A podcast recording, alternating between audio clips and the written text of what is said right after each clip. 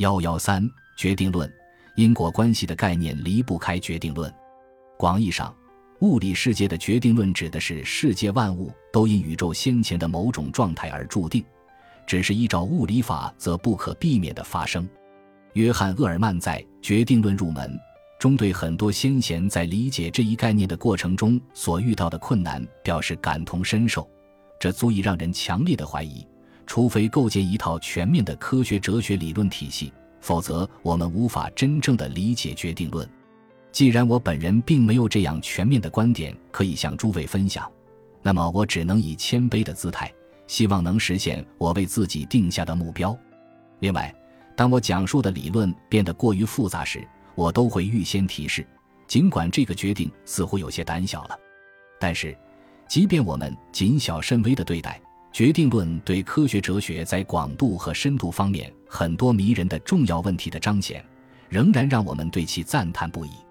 厄尔曼坚持认为，决定论是一种有关世界本质的教条。如果我们将其定义为物理世界模型的一种特性，而不是物理世界本身的特性，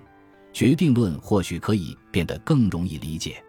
我们可以对模型的决定论做出以下定义：如果再给定一个模型的初始状态。以及对该模型的所有输入的情况下，模型只有一种可能的行为，那么这个模型就是确定性的。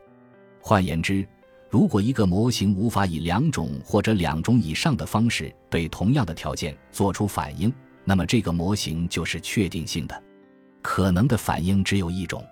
在这个定义中，必须在建模范式中界定状态、输入、行为这些加粗的词，才能确保定义的完整性。模型中需要有输入的概念，而这本身就需要因果关系的概念作为前提。例如，如果以一个小球于时刻 t 在一个欧几里得空间里的位置作为其状态，将在每个时刻 t 施加在这个小球上的力作为输入，将小球在空间中的运动作为其行为，那么牛顿第二定律似乎就可以为我们提供一个确定性的模型，我们便可以得知小球将会如何运动。